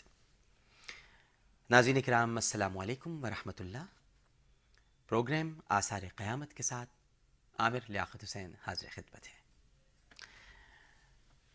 گزشتہ پروگرام ہم نے اس منزل پر ختم کیا تھا کہ امام محمد مہدی کا وصال کب ہوگا. ناظرین کرام، بطور خلیفہ امام محمد مہدی کے حوالے سے کئی روایات کتب میں موجود ہیں۔ آپ ہی کے عہد میں حضرت عیسیٰ علیہ السلاۃ والسلام کا نزول ہوگا۔ سنن ابی داود میں ام المومنین سیدہ ام سلمہ رضی اللہ تعالی عنہا ایک حدیث اس طرح بیان کرتی ہیں کہ حضور صلی اللہ علیہ وآلہ وسلم کے طریق زندگی پر چلنے والے امام محمد مہدی ہوں گے۔ انہی کے زمانے میں دنیا میں اسلام ہی اسلام ہوگا۔ سات برس آپ بطور خلیفہ قائم رہیں گے اور پھر انتقال فرما جائیں گے اور مسلمان ان کی نماز جنازہ پڑھیں گے۔ بعض روایات یہ بھی ہیں ناظرین کہ امام محمد مہدی کا دور خلافت نو برس پر محیط ہوگا۔ ایک سات برس کی روایت بھی ملتی ہے اور ایک نو برس کی بھی۔ مستدرک کے حاکم میں حضرت ابو سعید خدری رضی اللہ تعالی عنہ کی روایت سے معلوم ہوتا ہے کہ یہ نو برس پر محیط ہوگا۔ لیکن شاہ رفی، جو کہ شاہ رفی الدین محدث دہلوی اور دیگر علماء کرام، ان کی رائے کے مطابق اور تحقیق سے پتہ چلتا ہے کہ امام محمد مہدی کے عہد خلافت میں سات برس پرام طریقے سے گزریں گے۔ آٹھواں برس دجال سے لڑائی کی تیاری میں صرف ہوگا اور نواں برس وہ حضرت عیسیٰ علیہ السلاۃ والسلام کی معیت میں بسر کریں گے۔ پھر آپ مثال فرما جائیں گے۔ حضرت عیسیٰ علیہ السلاۃ والسلام آپ کی نماز جنازہ پڑھائیں گے اور اپنے ہاتھوں سے آپ کی تدفین کریں گے۔ ناظرین کرام، یہ تو حضرت امام محمد مہدی کی کے معاملے میں ہم نے گفتگو کی کہ ان کا وصال کب ہوگا اور جو کہ آپ نے سماعت فرمایا۔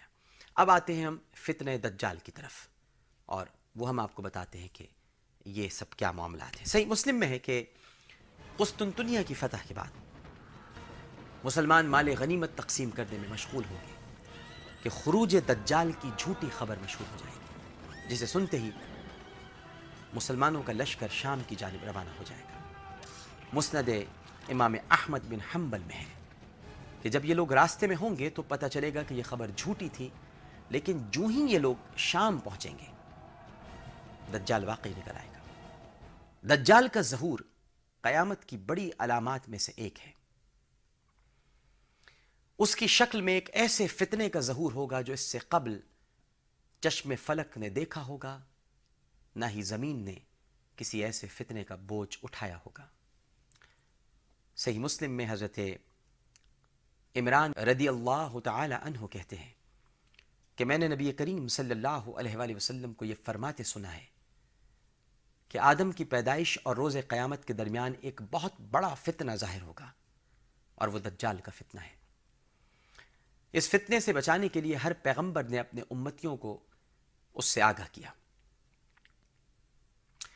دجال اور اس کے فتنے کی علامات کا ذکر تمام انبیاء نے اپنی امتوں کے درمیان رہ کر کیا۔ دجال اس مسلمان لشکر میں سے ظاہر ہوگا جس نے قسطنطنیہ فتح کیا ہوگا اور یہ لشکر شام تک پیش قدمی کر چکا ہوگا۔ یہ مشرق سے نمودار ہوگا، شہر شہر مارا پھرے گا، جہاں جہاں جائے گا، وہیں فتنہ پھیلائے گا۔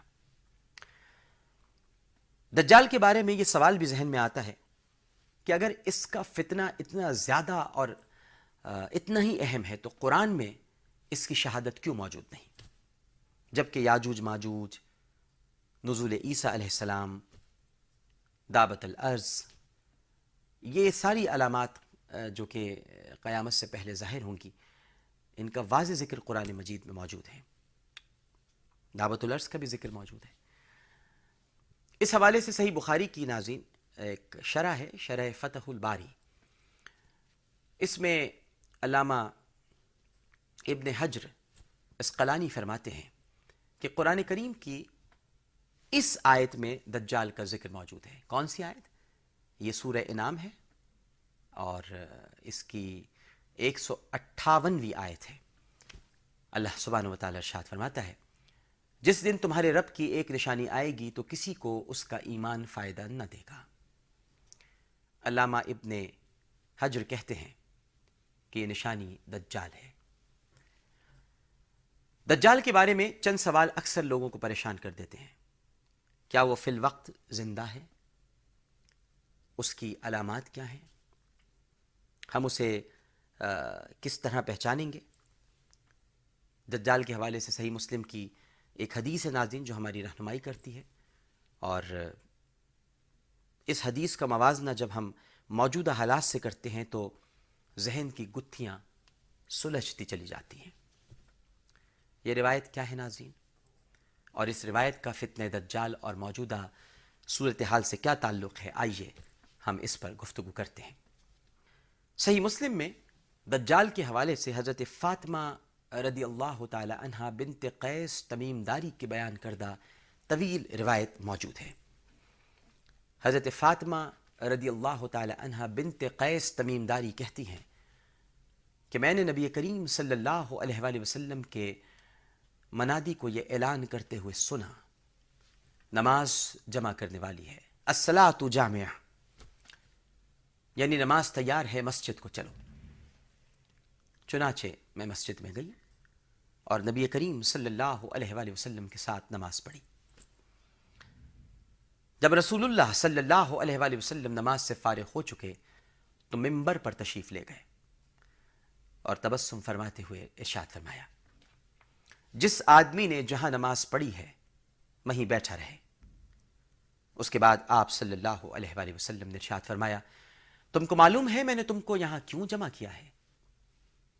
لوگوں نے عرض کیا، اللہ اور اللہ کا رسول صلی اللہ علیہ وآلہ وسلم زیادہ جانتے ہیں۔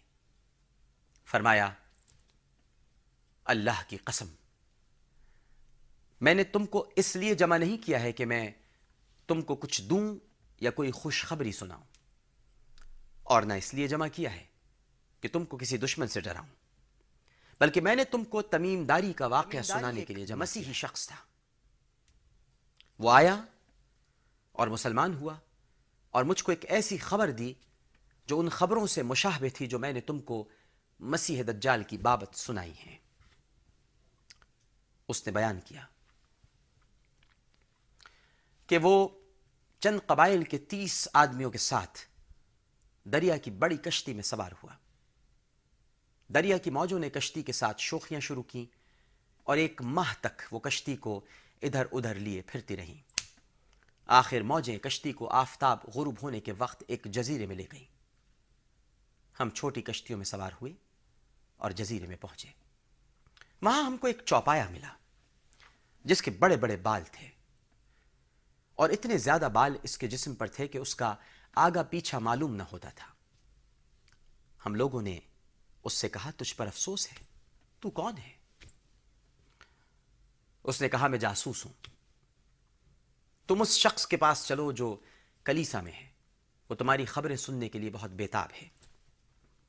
تمیم داری کا بیان ہے کہ اس چوپائے نے اس شخص کا ذکر کیا تو ہم اس سے ڈرے اور خیال کیا کہ ممکن ہے وہ انسانی شکل و صورت میں کوئی شیطان ہو۔ غرض ہم تیزی سے آگے بڑھے اور کلیسا میں جا پہنچے۔ ہم نے وہاں ایک بہت بڑا اور خوفناک آدمی دیکھا۔ ایک ایسا آدمی جو آج تک ہماری نظروں سے نہ گزرا تھا۔ وہ نہایت مضبوط بندھا ہوا تھا۔ اس کے ہاتھ گردن تک اور گھٹنے ٹخنوں تک زنجیر میں جکڑے ہوئے تھے۔ ہم نے اس سے پوچھا، تجھ پر افسوس ہے، تو کون ہے؟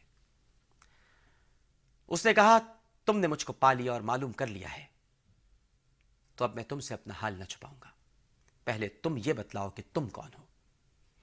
ہم نے کہا، ہم عرب کے لوگ ہیں۔ دریا میں کشتی پر سوار ہوئے تھے۔ دریا کی موجیں ایک مہینے تک ہمارے ساتھ کھیلتی رہیں اور آخر کار ہم کو یہاں لا ڈالا۔ ہم جزیرے کے اندر داخل ہوئے تو ہم کو ایک چوپایا ملا جس کے بڑے بڑے بال تھے۔ اس نے ہم سے کہا کہ میں جاسوس ہوں، تم اس شخص کے پاس جاؤ جو کلیسا میں ہے، پھر ہم تیرے پاس دوڑتے ہوئے آئے۔ پھر اس نے پوچھا، کیا بیسان کی کھجوروں کے درخت پھل لاتے ہیں؟ ہم نے کہا ہاں پھل لاتے ہیں۔ اس نے کہا، وہ زمانہ قریب آنے والا ہے جب یہ درخت پھل نہیں لائیں گے یعنی قرب قیامت کا زمانہ۔ پھر اس نے پوچھا کہ یہ بتلاؤ کہ تبریا کے تالاب میں پانی ہے یا نہیں؟ ہم نے کہا کہ اس میں بہت پانی ہے۔ اس نے کہا ان قریب اس کا پانی خشک ہو جائے گا۔ پھر اس نے پوچھا، اور یہ بڑا عجیب سوال اس نے پوچھا۔ اس نے کہا کہ زغر کے چشمے کا حال بتاؤ۔ کیا اس چشمے میں پانی ہے؟ اور کیا اس کے قریب کے باشندے چشمے کے پانی سے کاشتکاری کرتے ہیں؟ پھر اس نے پوچھا، عرب کے لوگوں کے نبی صلی اللہ علیہ وآلہ وسلم، ان کی بابت بتاؤ کہ انہوں نے کیا کیا۔ ہم نے کہا، وہ مکے سے ہجرت فرما کر مدینہ منورہ تشریف لے گئے۔ اس نے پوچھا، کیا عرب ان سے لڑے ہیں؟ ہم نے کہا ہاں۔ اس نے پوچھا، انہوں نے عرب سے کیا معاملہ کیا؟ ہم نے تمام واقعات سے اس کو آگاہ کیا اور بتایا کہ عربوں میں سے جو لوگ آپ کے قریبی عزیز تھے، ان پر آپ صلی اللہ علیہ وآلہ وسلم نے غلبہ حاصل کر لیا ہے اور انہوں نے آپ صلی اللہ علیہ وآلہ وسلم کی اطاعت قبول کر لی ہے۔ اس نے کہا، تم کو معلوم ہونا چاہیے کہ ان کی اطاعت کرنا ہی ان کے لیے بہتر ہے۔ اچھا اب میں اپنا حال بیان کرتا ہوں۔ تو پھر سنو، میں مسیح دجال ہوں۔ ان قریب مجھ کو نکلنے کا حکم دیا جائے گا۔ میں باہر نکلوں گا اور زمین پر پھروں گا، یہاں تک کہ کوئی آبادی ایسی نہ چھوڑوں گا جس میں داخل نہ ہوں۔ چالیس راتیں برابر گشت میں رہوں گا، لیکن مکے اور مدینہ منورہ میں نہ جاؤں گا کہ وہاں جانے کی مجھ کو ممانعت کی گئی ہے۔ میں جب ان شہروں میں سے کسی ایک میں بھی داخل ہونے کا ارادہ کروں گا تو ایک فرشتہ جس کے ہاتھ میں تلوار ہوگی مجھ کو داخل ہونے سے روکے گا۔ اور ان شہروں میں سے ہر ایک راستے پر فرشتے مقرر ہوں گے جو راستے کی حفاظت کرتے ہوں گے۔ یہ واقعہ بیان کرنے کے بعد نبی کریم صلی اللہ علیہ وآلہ وسلم نے اپنے عصا کو ممبر پہ مار کر فرمایا، یہ ہے طیبہ، یہ ہے طیبہ، یہ ہے طیبہ۔ پھر آپ نے فرمایا، خبردار کیا یہی میں تم کو بتلایا نہ کرتا تھا؟ لوگوں نے عرض کیا ہاں یا رسول اللہ صلی اللہ علیہ وآلہ وسلم۔ آپ نے فرمایا، آگاہ رہو کہ دجال دریائے شام میں ہے یا دریائے یمن میں۔ پھر کہا کہ نہیں، وہ مشرق کی جانب سے نکلے گا۔ یہ فرما کر آپ نے ہاتھ سے مشرق کی جانب اشارہ کیا۔ آثار قیامت یہیں پر اپنے اختتام کو پہنچتا ہے۔ اللہم صلی علی سیدنا و مولانا محمد وعلی آلہ و صحابہ وبارک وسلم وسلی علیہ۔ ناظرین کرام، اگر پروگرام پیش کرتے ہوئے کوئی گستاخی ہو گئی ہو، کوئی جملہ غلط نکل گیا ہو، تو اپنے رب کے حضور معافی کا خواستگار ہوں۔ انشاءاللہ، اللہ کے حکم سے کل پھر حاضر ہوں گے۔ اپنا بہت خیال رکھیے گا۔ اللہ حافظ۔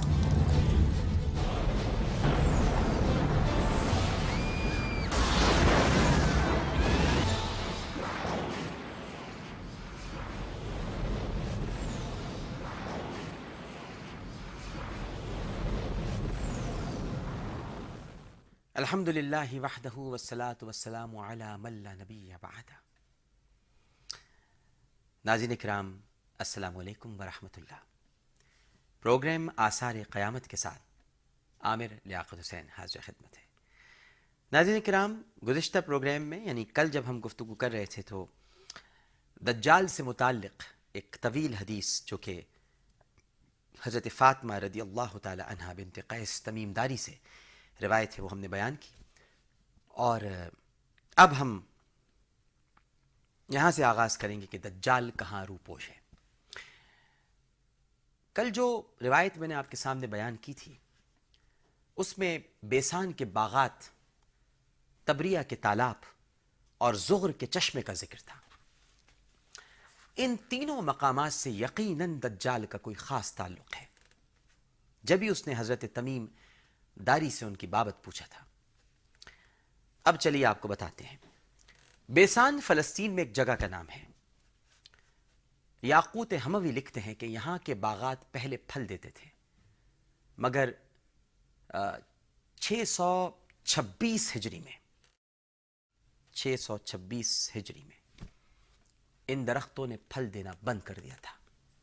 لہٰذا یہ بھی دجال کی آمد کی ایک علامت ہے۔ بحیر تبریہ اسرائیل کے شمال مشرق میں اردن کی سرحد کے قریب ہے اور اس پر اس وقت اسرائیل کا قبضہ ہے۔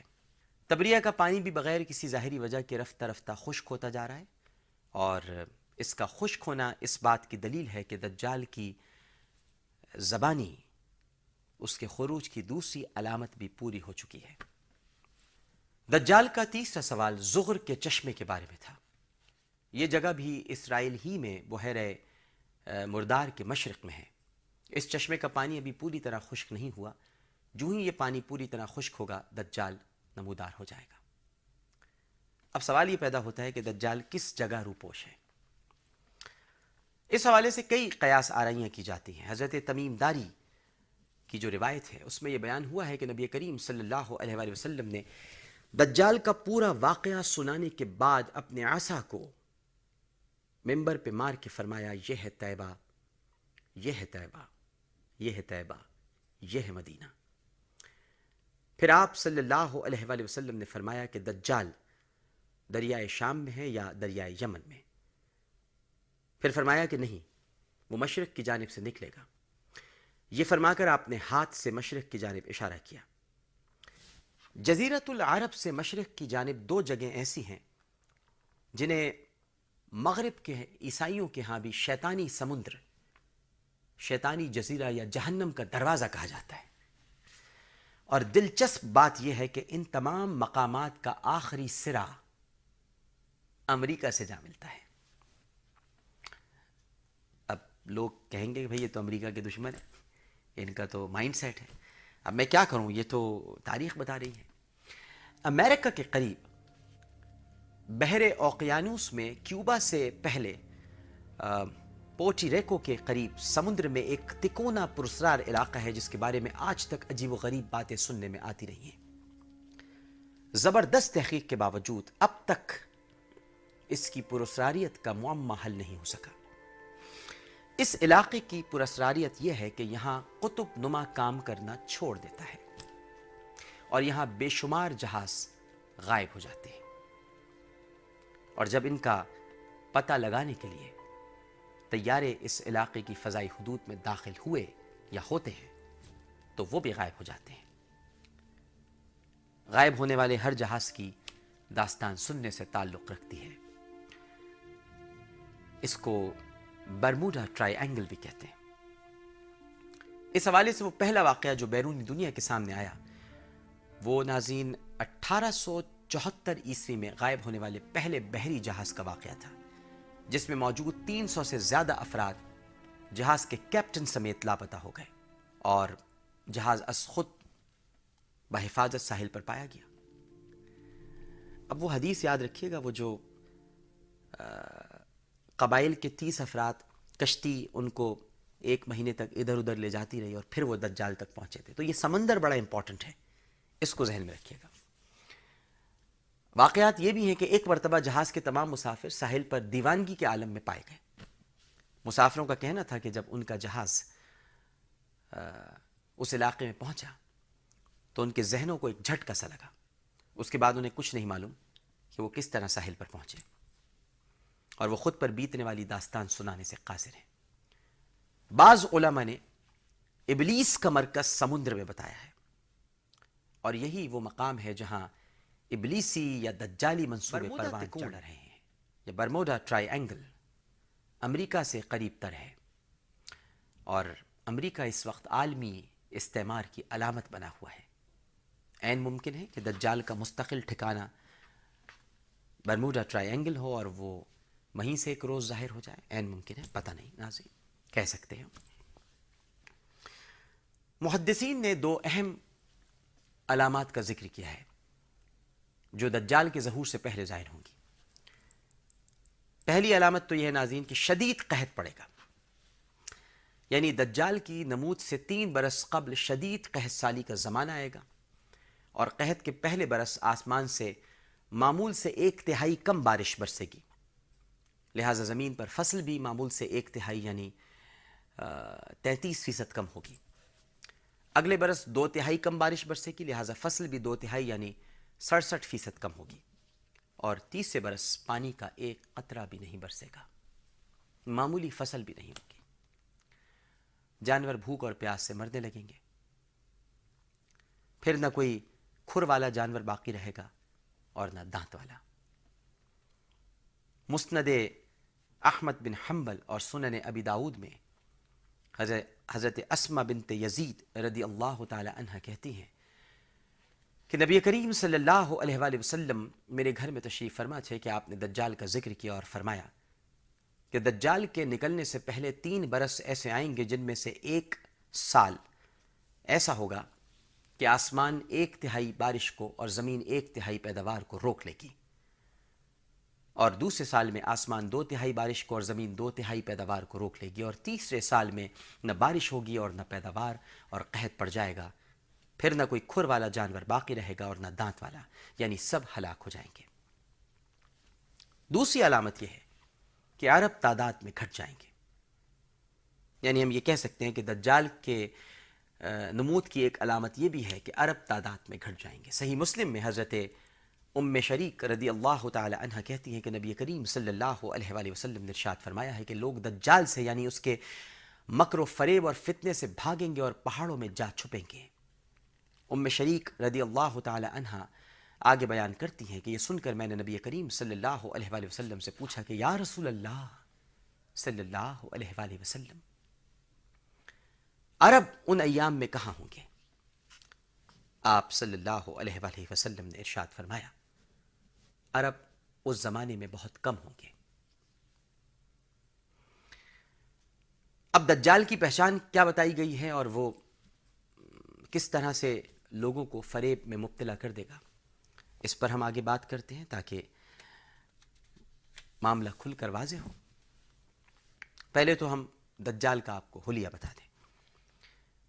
صحیح بخاری میں حضرت عبداللہ ابن عباس رضی اللہ تعالی عنہ بیان کرتے ہیں کہ معراج کی شب میں نبی کریم صلی اللہ علیہ وآلہ وسلم کو دجال بھی دکھایا گیا۔ صحیح بخاری ہی کی ایک روایت سے ہمیں اس کے حلیے کا بھی پتہ چلتا ہے، روایت ہے کہ نبی کریم صلی اللہ علیہ وآلہ وسلم نے ایک دفعہ خواب میں دیکھا کہ آپ کعبے کا طواف کر رہے ہیں کہ اس دوران آپ کو دجال دکھایا گیا۔ آپ صلی اللہ علیہ وآلہ وسلم نے فرمایا، وہ بھاری بھرکم جسم، سرخ رنگت گھنگریال بال اور ایک آنکھ سے نابینا ہے۔ اور اس کی آنکھ لٹکے ہوئے انگور کے دانے جیسی ہے۔ صحیح مسلم اور ابن ماجہ میں ہے کہ دجال جوان ہوگا اور اس کا جسم فربا یعنی موٹا ہوگا۔ امام مسلم لکھتے ہیں کہ اس کی رنگت گندمی ہوگی اور اس کا پورا سر بالوں سے ڈھکا ہوا ہوگا اور بال پیچدار ہوں گے اور اس کی رفتار بادل اور ہوا کی طرح تیز ہوگی۔ امام تبرانی کہتے ہیں کہ اس کا سینہ چوڑا اور دانت نوکیلے ہوں گے۔ صحیح مسلم اور ابن ماجہ میں ہے کہ وہ عبد العزا بن قطن کے مشابہ ہوگا۔ عبد العزا بن قطن قبیلہ بنو خزا کا ایک کانا شخص تھا جو عہد جاہلیت میں مر گیا تھا۔ ابن ماجہ اور مسند احمد میں بیان کیا گیا ہے کہ اس کی پیشانی پر کافر اس طرح لکھا ہوگا کہ کا فا را اور یہ الفاظ ہر مومن پڑھ سکے گا۔ خواہ لکھنا جانتا ہو یا نہ جانتا ہو۔ مسند احمد ہی میں لکھا ہے کہ اس کی دونوں آنکھیں عیبدار ہوں گی۔ اس کی دائیں آنکھ میں موٹی پھلی ہوگی اور وہ بائیں آنکھ سے کانا ہوگا۔ جو موٹی پھلی ہوگی ناظرین، وہ اس گوشت کو کہتے ہیں جو بعض لوگوں کی آنکھ کے کنارے پر اگاتا ہے اور بعض اوقات آنکھ کی پتلی پھیل کر اسے ڈھانپ لیتی ہے یا آنکھ کی پتلی پر وہ پھیل کر اسے ڈھانپ لیتا ہے۔ دونوں باتیں ہیں۔ اب ہمیں یہ جاننا چاہیے کہ دجال کے ماں باپ کون ہوں گے۔ جامع ترمزی میں ہے ناظرین کہ دجال کے والد کا قد لامبا اور جسم کمزور ہوگا اور اس کی ناک ایک لمبی چونچ کی مانند ہوگی اور اس کی ماں فربا جسم کی ہوگی۔ اور اس کے لمبے لمبے ہاتھ ہوں گے۔ یہ دونوں تیس برس تک بے اولاد رہیں گے۔ تیس برس کے بعد ان کے گھر ایک کانے بچے کی ولادت ہوگی۔